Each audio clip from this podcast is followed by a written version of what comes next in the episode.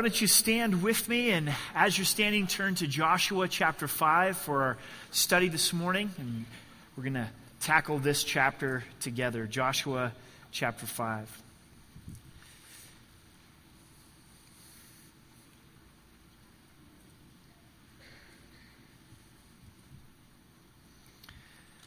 As we prepare for being in the Word, I'd like to share a prayer request.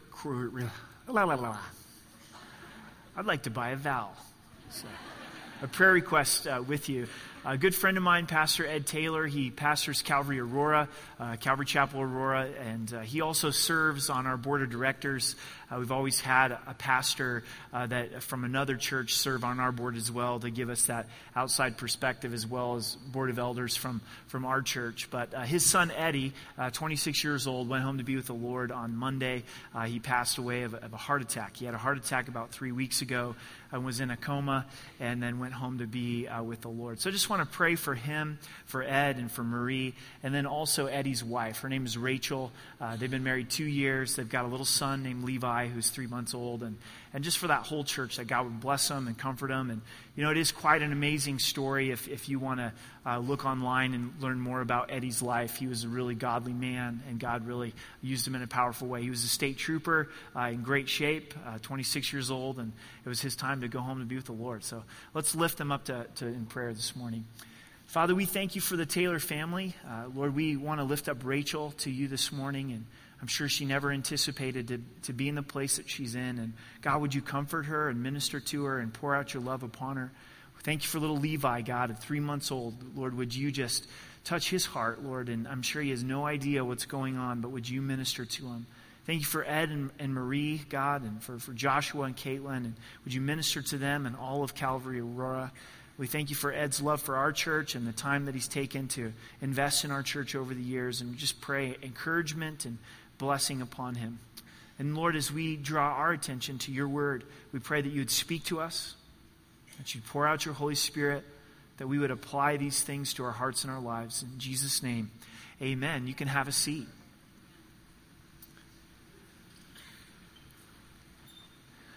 I can only imagine what it would be like to enter into combat. You think about, okay, in just a few moments, in a few hours, I may be taking somebody else's life, or they may take my life. And I know that some of you have been in that place where you've been in combat fighting for our country, and you know it very well. But I can only imagine what it would be like. And for the nation of Israel, there at Gilgal, they've spent their first night into the promised land, crossed over the Jordan River miraculously. God's given them these 12 stones to be a memorial. God's going to prepare them for battle. They're going to enter into combat, and God has specific instructions of what He wants to give to them first. And the real battle is not the combat, the real battle is the preparation. The real battle is their hearts. God wants their hearts, God wants their remembrance, God wants their, their worship. And the same for us is that we prepare for a battle. We're in a spiritual battle. It's not with the Amorites or, or the Canaanites. It's a spiritual battle. We don't wrestle against flesh and blood. And the things that we're going to learn in this chapter are things that we can continue to apply, to give our hearts to the Lord, to remember His deliverance and redemption, to be a worshiper of God that's surrendered to Him. And as we continue to face battles, then God will give us the victory. Here's a few quotes from some famous generals as they tried to prepare their soldiers for battle. This is Napoleon Dynamite. I mean, Napoleon Bonaparte. It's a great movie, isn't it? Take time to deliberate, deliberate, but when the time for action has arrived, stop thinking and go in. Another one of his quotes the word impossible is not in my dictionary. Our great U.S. General George Patton said this The time to take counsel of your fears is before you make an important battle decision. That's the time to listen to every fear you can imagine. When you've collected all the facts and the fears and made your decision, turn off all of your fears and go ahead. Also, George Patton said this success is how high you bounce when you hit bottom. So you can probably think of some great generals that have tried to prepare their troops for battle. And we find that God is the one that ultimately prepares us for those spiritual battles, but how he does it is very different from a military general. So let's discover this story. Join me in verse 1 of chapter 5.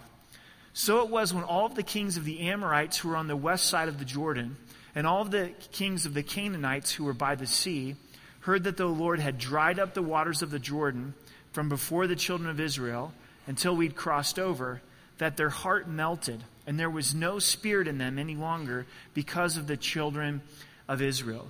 So, this drying up of the Jordan River, it impacted the Israelites, God's congregation, where they knew the living God was among them. But also, it touched the hearts of the Amorites and the Canaanites in the opposite way, where their heart completely melted.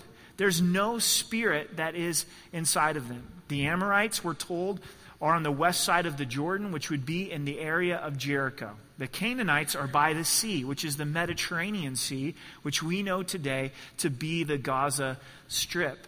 But the most important thing is they already have a defeated heart. And this came from God. It didn't come from the children of Israel.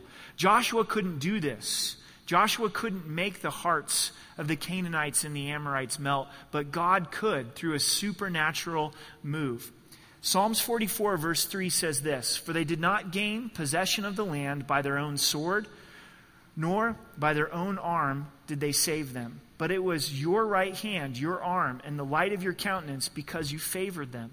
God's saying to the nation of Israel, You defeated these nations not because you were strong, but because I'm strong. And that's the same that's true for us, is we can enter into God's promises not because of who we are, not because of our devotional life or because we came to church on a Sunday morning in June or we prayed or we got our act together. But we can enter into God's promises because of the greater than Joshua, Jesus Christ, who's entered for us, his death and resurrection, to continue to walk in his grace and forgiveness and his empowerment. And if we're looking at things going, God, I want to inherit your promises because I've done a good job, God doesn't honor that. But if we come in and say, Lord, I'm weak and I'm trusting and you're working, I'm following you, that's the key to victory. God's ahead of them and is working. The steps of faith that God's calling you to make, and I hope that that's the case, that God has been stirring in you steps of faith, is trust that God's before you doing the work. If He's put a neighbor on your heart and you're starting to, to reach out to them, guess what? Know that He has been doing a work long before you started investing in your life. If there's children that you're investing in and you're wondering what's this going to lead to, know that God has already been working in their hearts and their lives. If some of you are like, you know what, I'm called to go overseas, I'm going to be a missionary, trust that God's already working in the lives of those that you're going to go and minister to. It's a wonderful testimony to God's mighty hand. In verse 2, at that time, the Lord said to Joshua, Make flint knives for yourselves and circumcise the sons of Israel again the second time. Now, I can guarantee you, church, that this is not what Joshua was expecting to hear from God.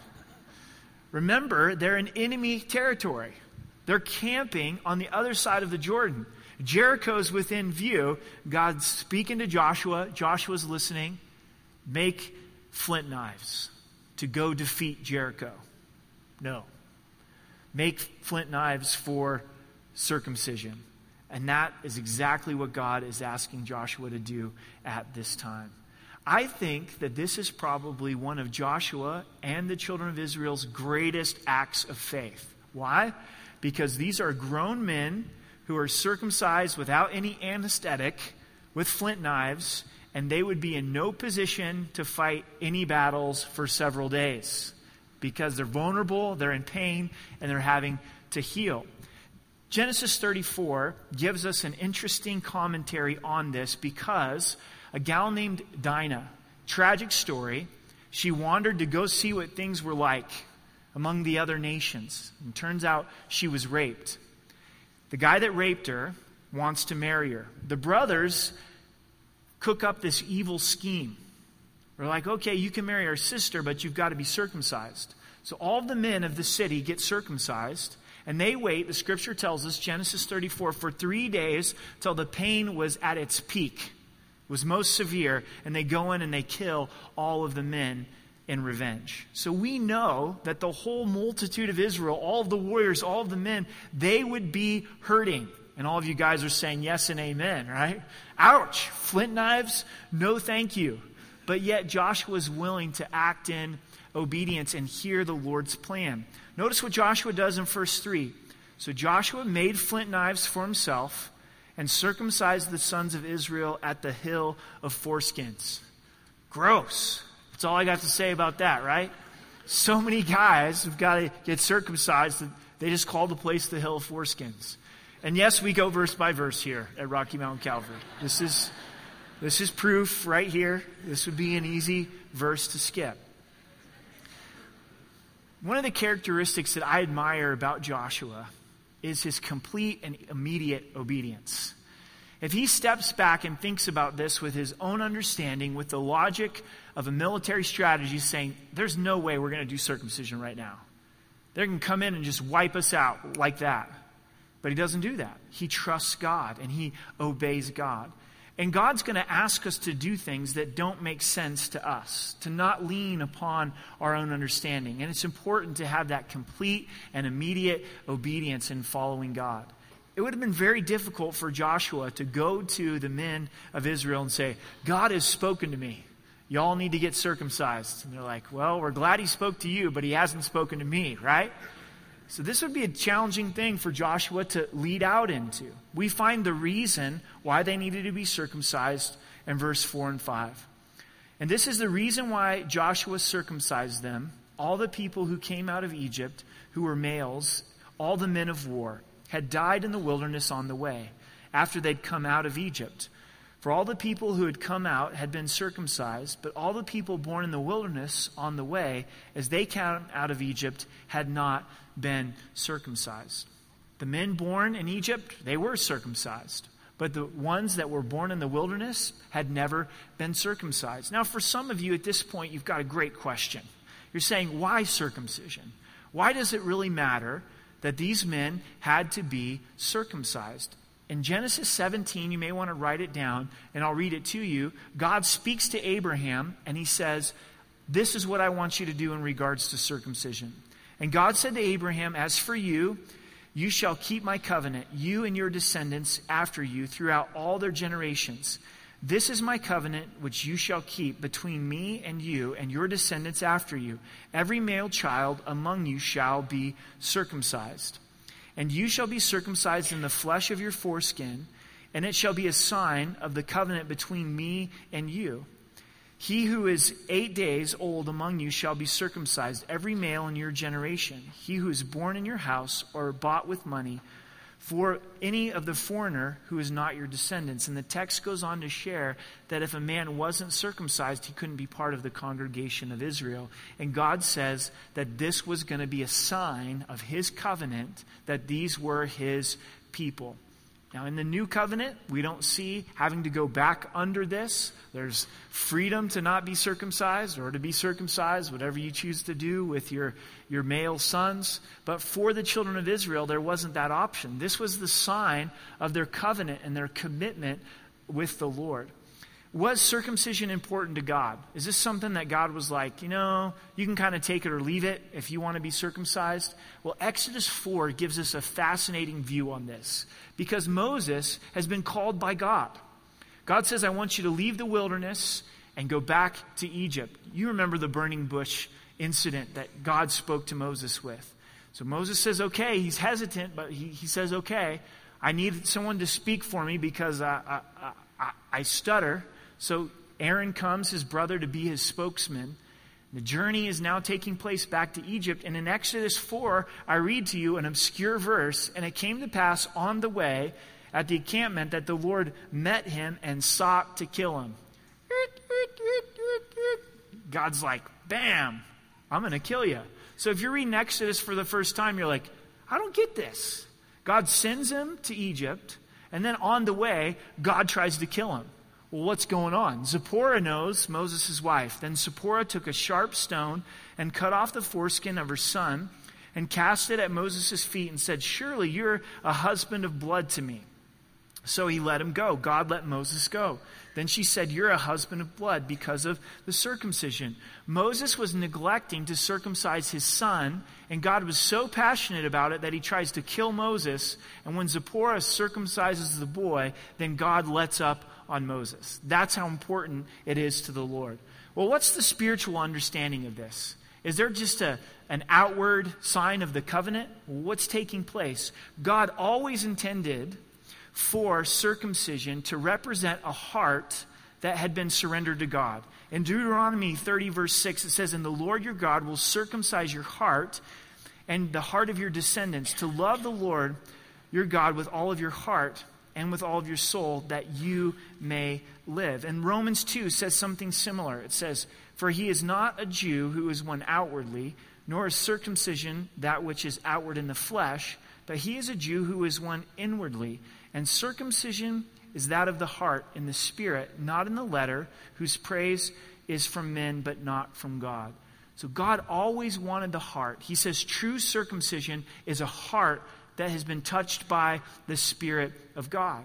So the circumcision really gives us a lot of spiritual understanding. First is there's a part of our heart that has to be dealt with. That's got to be cut out. That's what God is saying. Jeremiah 17, verse 9 says, The heart is deceitfully wicked above all things. Who could know it? And God wants our heart. That's what He intended all along. He says, Love me with all of your heart, mind, soul, and strength. And before they could enter into the battle, their hearts had to be separated from God. I believe God's wanting to raise up a generation of warriors that we're living in times where Christians need to stand with the love and determination of Jesus Christ. And I think you're being stirred to enter into that battle. But before we can enter into the battles that God has for us, our hearts have got to belong to Him. Otherwise, we're just going to be a casualty. And the Lord's not just looking for warriors, He's looking for worshipers first. He's looking for those that will surrender to Him. And there's a part of your heart and a part of my heart this morning that God wants, and you know what it is. Maybe it's anger, it's bitterness, it's lust, it's covetousness, it's unforgiveness. And the Lord's saying, soften your heart. Let me deal with it. And that's an understanding that we have that comes from circumcision. Also, it shows us that God's not just impressed with outward ritual without any inward conviction. Because Israel went on to circumcise their boys, but it meant nothing to them in their relationship with God. It's like someone getting baptized that doesn't know Christ. They just got wet in a horse trough here at Rocky Mountain Calvary. A lot better places to take a bath, right? A lot of better places to, to get wet. So God didn't want them just to go through this outward ritual without their heart being surrendered before the Lord. Now, in verse 6, there's a review, there's a, a reminder of the fallen generation in the wilderness.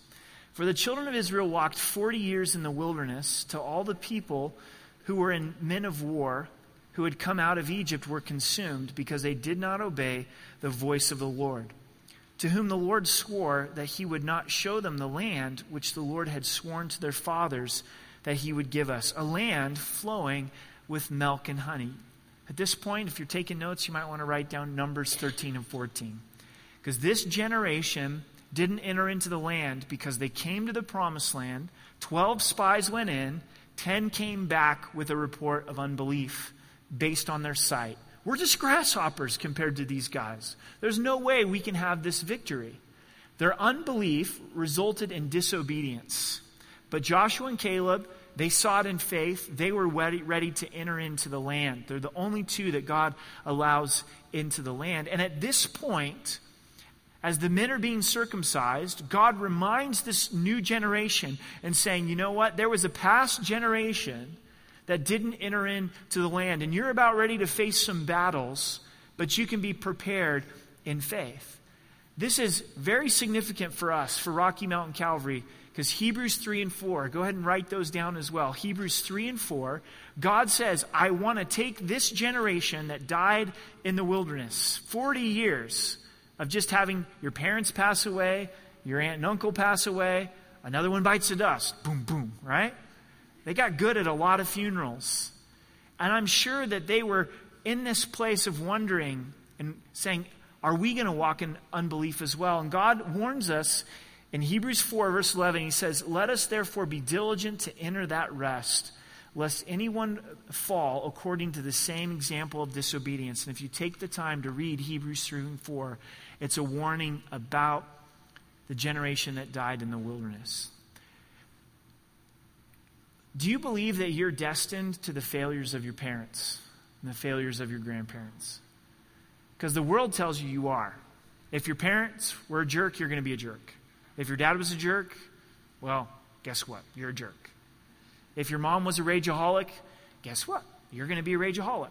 That's just your, your lot in life. And if you're Irish, then you can get away with anything you want, right? Because it's like, oh, I'm just Irish, right? But what does God say? God says that we're a new creation in Christ Jesus, that this generation gets to rise above the failures of their parents. This generation that died in the wilderness, they were God's children. They never stopped being God's children. They just didn't enter into the things that God had for them. And so for us, we can learn from the failures and the successes of our parents, rise upon their shoulders, even if they were bad examples, and we're not destined to make those same mistakes. Isn't that encouraging? You're new creation in Christ Jesus. In verse 7, then Joshua circumcised their sons, whom he raised up in their place, for they were uncircumcised because they'd not been circumcised on the way.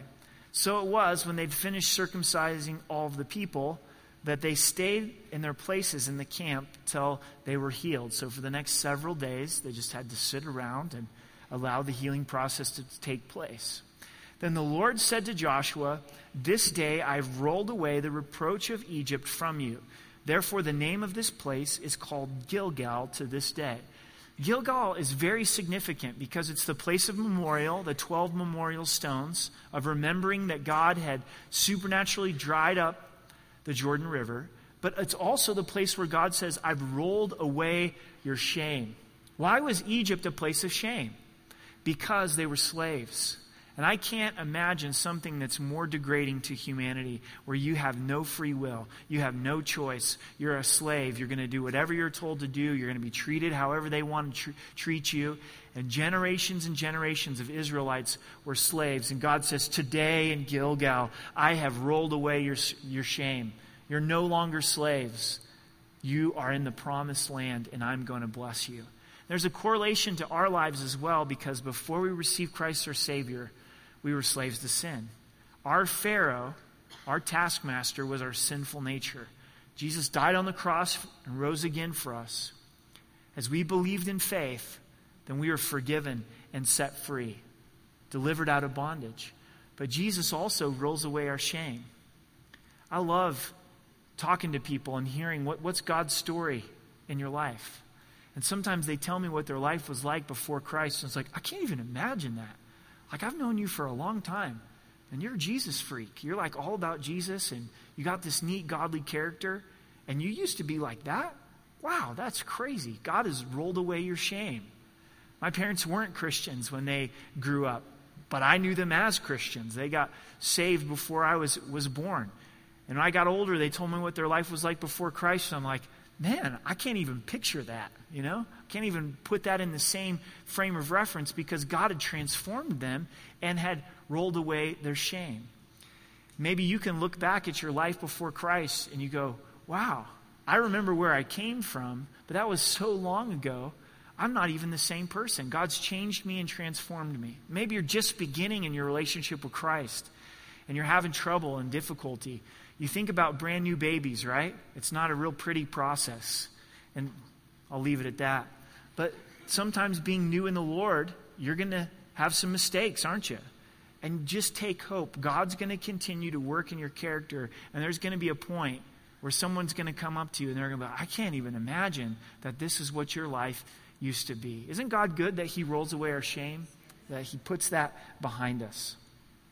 Verse 10 now the children of Israel camped in Gilgal and kept the Passover on the 14th day of the month at the twilight on the plains of Jericho. It's important to know that for the nation of Israel, a new day would start as the sun was setting. So, twilight, when the sun is setting on the 14th day, they would celebrate Passover, the 14th day of the first month. It's still this way in Israel. When the sun goes down on Friday, that starts Sabbath. Sabbath continues till the sun goes down on Saturday. The 14th day, God had set this day aside to celebrate Passover. And remember, Passover was when they got delivered out of Egypt. This was the last plague that was put upon Pharaoh. And Pharaoh finally softened his heart and let the children of Israel go. So on every year, the first month, the 14th day, they were to take a lamb and celebrate Passover. There were specific instructions that God gave with Passover. And I read this and I go, God, you're awesome. And this causes me to worship the Lord this morning. Because God could have picked any day, any time for them to come into the promised land. But we know from last week's study, they came in on what day? The 10th day, which was the day that the lamb was identified. And now, the 14th day, here they are. And instead of out fighting battles, which would be the tendency, is okay, let's go take on Jericho. God says, hold on. I want to make sure that I have your heart. It's make sure you're in covenant with me. And he says, I want you to remember my past faithfulness. So we're going to take Passover together. And this generation gathers and they celebrate the first Passover in the promised land. And remember, they were born in the wilderness. So they weren't there in Egypt to experience the first Passover. And the lesson that's being imprinted on their heart is God, you were faithful in the past. You're going to be faithful in the future. We're headed into these battles, and we know that you're going to show yourself strong, that you're going to be faithful to your word. And this is what we need to do as well. The greatest war, the real battle that takes place, is our hearts, and our hearts being in a place of confidence in God. And as we go through difficult times, and we will, Maybe you had just a terrible week. Some of you are saying, I, I wish that I only had a terrible week. I've had a terrible decade, you know?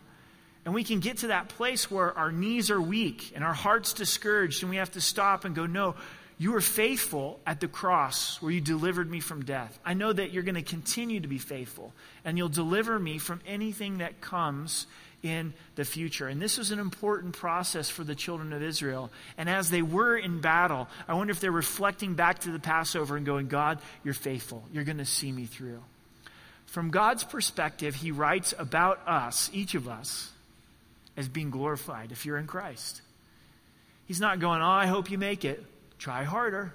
Just keep swimming. Just keep swimming. Maybe you'll make it to heaven. He says, No, you're glorified. From God's perspective, you're a finished work. I feel like a piece of work. But from God's perspective, He's saying, Eric, you're going to make it because I'm going to finish that good work that I've started in you. And I know some of you have lost loved ones and your heart's grieving.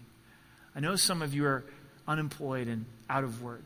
I know some are going through tremendous relational difficulties and your heart's broken this morning. I know for some of us, we've got battles to fight that we can't even comprehend. So, what do we do? We focus on God's past faithfulness, not just to remember the good old days, but to look forward to know that He'll be faithful in the future. Do you know that they were to celebrate Passover with their shoes on? Why? Because the first Passover was going to lead to their deliverance. God's saying, I want you to be in a place where you're going to walk in the deliverance that I've provided. And when we take communion and we remember God's faithfulness in our lives, there's also this future aspect that God, you're going to be faithful in the future. I'm going to remember this until you come. And to take communion with our spiritual shoes on, in a sense, where I'm ready to walk in confidence in the Lord. In verse 11, and they ate the produce of the land on the day after the Passover, unleavened bread and parched grain on the very same day. Then the manna ceased on the day after they'd eaten the produce of the land, and the children of Israel no longer had manna, but they ate the food of the land of Canaan that year. Forty years in the wilderness, God provided manna from heaven, this bread from heaven. Except for on Sabbath, you were to collect extra fruit on Friday so that you weren't working on Saturday, so God didn't provide the manna from heaven on the Sabbath. And I'm sure initially they were really thankful for the bread from heaven. But after 40 years, we know from Scripture, Numbers 11, that they got pretty sick of the manna. They're like, oh, manna. Here we go. manna Manicotti again. Here it is, you know. And to the point where they cry out to God and they're like, God, I'd really like a bacon cheeseburger. Probably not that because that's not kosher, but they were craving meat. Numbers 11. I mean, can you blame them? Hey, more manna, more manna. I just want some meat. So God, in His grace, sends a bunch of quail. And they gather all the quail, keep gathering all the quail, gathering the quail. And they craved the meat. They lusted for the meat so bad that they just started to eat it without cooking it. And the flesh just starts coming out of their teeth. And God sent a plague upon them because of their lust. So you can imagine what verse 12 tasted like, right? They're in the promised land, and this is the first time to have produce from the land. And again, God is doing this at just the right time. He brings them into the land at time of harvest. For some, this is the first time they've ever had an orange. I don't think anybody came out to the children of Israel in the wilderness and said, Fresh oranges for you, $5, you know? They lived off the manna. They lived off of what God provided. And, and now they're eating the produce, the fresh fruits and, and vegetables, and the manna ceases. I went to a school ministry in Southern Oregon at the church I grew up at.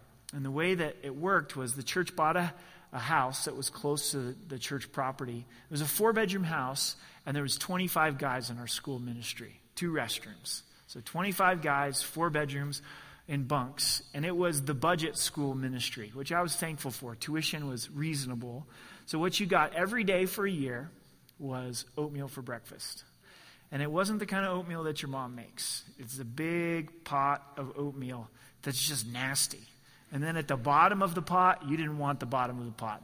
There was death in the pot, you know?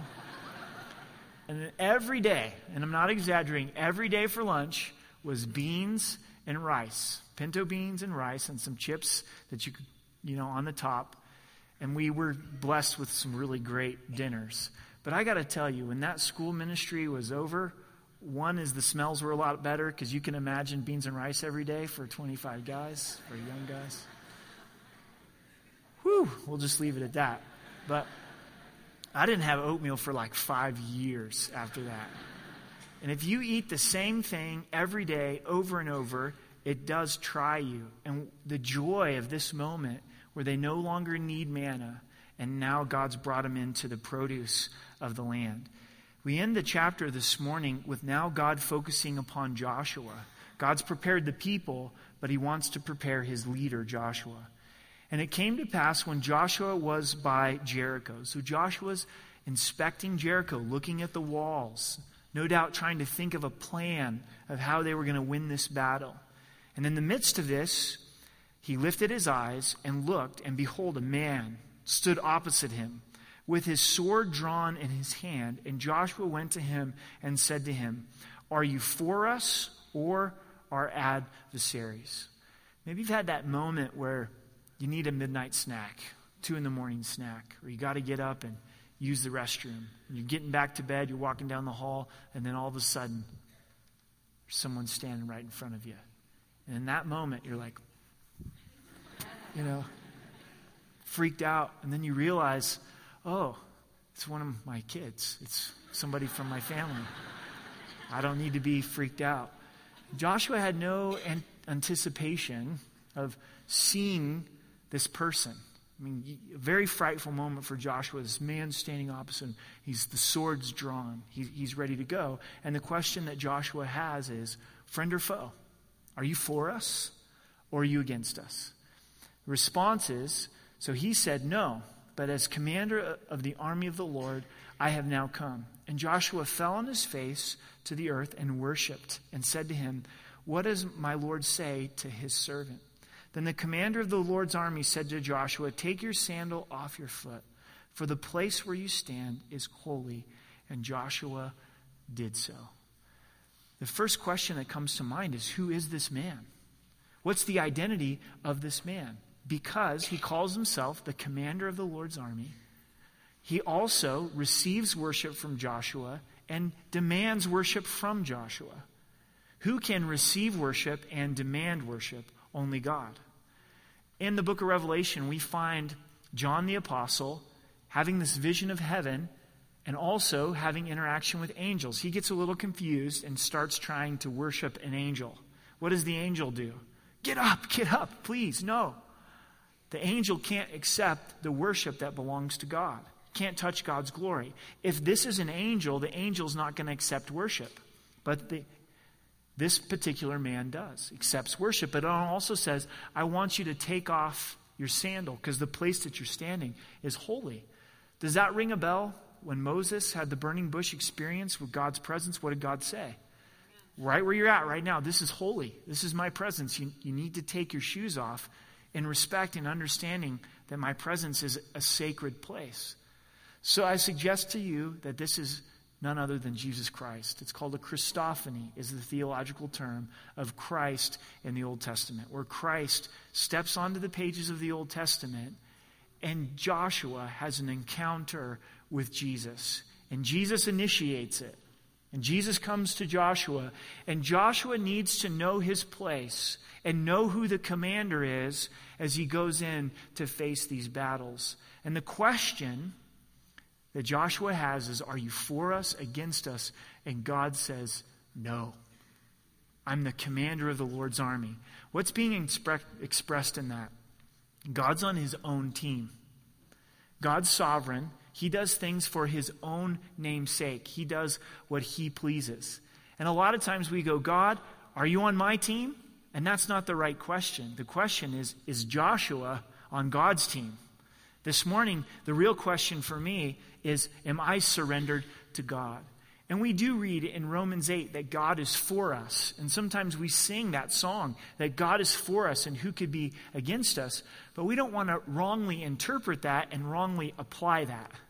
And I think sometimes in our culture, we get a misstep and we think, well, God is for us in that He's on my team and I'm in control and He does what I want. And that couldn't be further from the truth. He's the Lord, I'm the servant. And he's for us in the sense that he died on the cross for us and has given us unconditional love. And he's got a plan of his will for his glory. And that's when we're blessed when we live for his glory. But that is established in Joshua that God's the commander, that he's the one that's sovereign and control. Now, notice Joshua's response. He assumes his proper place. He fell on his face on the earth. When we encounter Jesus Christ and we really see him and behold him, we can't help but fall on our face before him. And some of you are saying, well, why is that important? You know, God knows my heart. He sees my heart. My heart's surrendered to him. I'm worshiping him. So why do I want to get on my face before God? Because there's something very special of allowing your body to come in line with the position of your heart.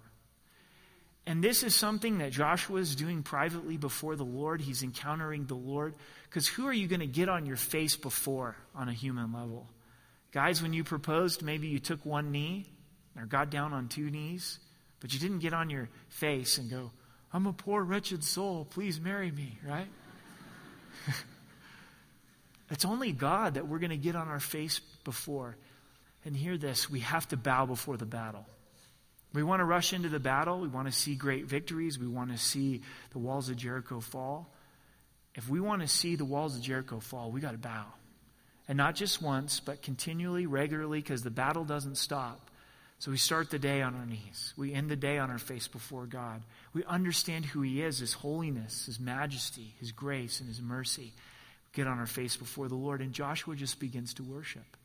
We don't know what he said. We don't know if he sang. We don't know what he expressed. Maybe it was something like this God, I know that you're the creator. Joshua would have Genesis 1 1 of God speaking all things into existence. Joshua would have the testimony of Moses of the character of God, that God's long suffering and gracious and merciful. So maybe Joshua's, God, you're the creator. You're gracious. You're merciful. You're long suffering. You're the God of truth. But he just begins to worship the Lord.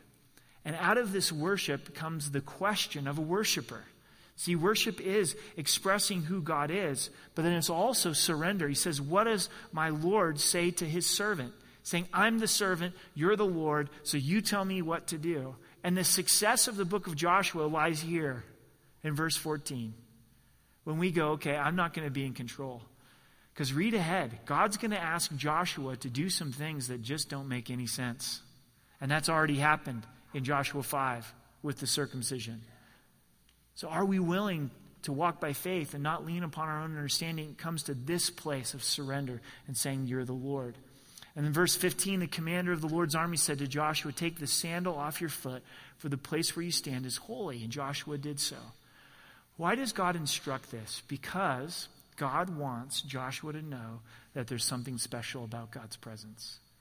And that's the same for us as we enter in together into worship, as we set other distractions aside. I'm entering to the presence of God. You know, when we take time to be in God's Word and to pray, realize, man, there, there's something special about being in God's presence. I've known worship leaders over the years, a couple of them that felt led to always lead worship barefoot with no shoes, no, no sandals, because it's something for them to register hey, this is a special time where I'm in the presence of God and God's presence is holy. And everybody else is like, your toes are gross, but they don't care, you know? There's things for us to apply in this chapter, and the first is deal with your heart. Deal with your heart. This week, I just had some unique circumstances that I knew God was saying, you know what, Eric, I want to deal with your heart. And you may be going things through in your life, and God is sovereign, and He is in control, and there's no coincidences, and He's going, you know what, I want your attention. I want your heart. God's really not concerned with your church attendance, first and foremost. He's not just saying, come to church, check off a box, go through the outward ritual. He wants your heart. That's what he longs for. So, how do you deal with your heart? I think it starts with saying, God, show me the state of my heart. Sometimes we can't even see the state and the condition of our heart. And as the Lord begins to reveal things, that we respond in confession and brokenness and repentance. Psalms 51 says that God doesn't delight in sacrifice, He delights in a broken and contrite spirit. What we can give to God is saying, I'm softening my heart before you. Scripture tells us to break up the fallow ground of our hearts. You do any kind of gardening, you know the ground has to be prepared. And as our heart become hard, as it become calloused, the natural course of my heart is for it to become hard. Unless I'm willing to confess, I'm willing to be broken before the Lord. Is it anger? Is it bitterness? Is it lust? Is it covetousness? You know. But before we can enter into the battles that God has for us, we have to deal with our heart. And you may be saying, you know what? I desperately want to deal with my heart, and I've been trying. And I just can't seem to get any victory. Is understand the way that our heart is dealt with is through the Spirit. That's what Romans 2 told us. A heart is marked by God through the Spirit. So it's the Spirit of God speaking to you, saying, you know what? Don't say that. I see that thought that you're having. Don't let it continue. It's going to lead to action. See that person right there? You need to go talk to him. And it's a heart that walks with the Spirit as the Spirit of God is leading. The Spirit's speaking if we're willing to listen and walk in step with the Spirit. But also, our heart is dealt with through the Word saying, I want change, but how? How do I change? Through the Spirit and through the Word. Hebrews 4, verse 12 says, For the Word of God is living and powerful and sharper than any two edged sword, piercing even to the division of soul and spirit and joints and marrow. It's a discerner of the thoughts and intents of the heart. You get into the Word of God, and the Word of God will be an exacting surgical knife that will cut us open. And we'll be reading the Word, and there'll be those times of ouch Ouch, God, that hurts. But thank you because I need it. My heart needs that. My heart's in, in the wrong place. That's why we study the Word on Sunday mornings, because we believe it's powerful, that it's sharper than the two edged sword. That the best thing that we can do with time during our week is to get into God's Word and say, God, you deal with my heart through your Word. And that's how a heart is touched and marked by God. Also, we want to celebrate God's past redemption and be confident of his faithfulness in the future. Look at the cross and go, God, I don't understand all the circumstances in my life, but I know you're faithful. I know that you're going to continue to be faithful. That's the way we celebrate Passover. And then, most importantly, is encounter Jesus. Encounter Jesus. Jesus here initiates the encounter with Joshua, and he comes to him with a sword. Says, All right, Joshua, it's time for some brokenness. It's time for you to understand who's in control here. And Jesus said, Where two or three are gathered, He's in our midst. He said, I'll never leave you or forsake you. That means He's with you, He's with us right here. If we draw near to Him, He'll draw near to us.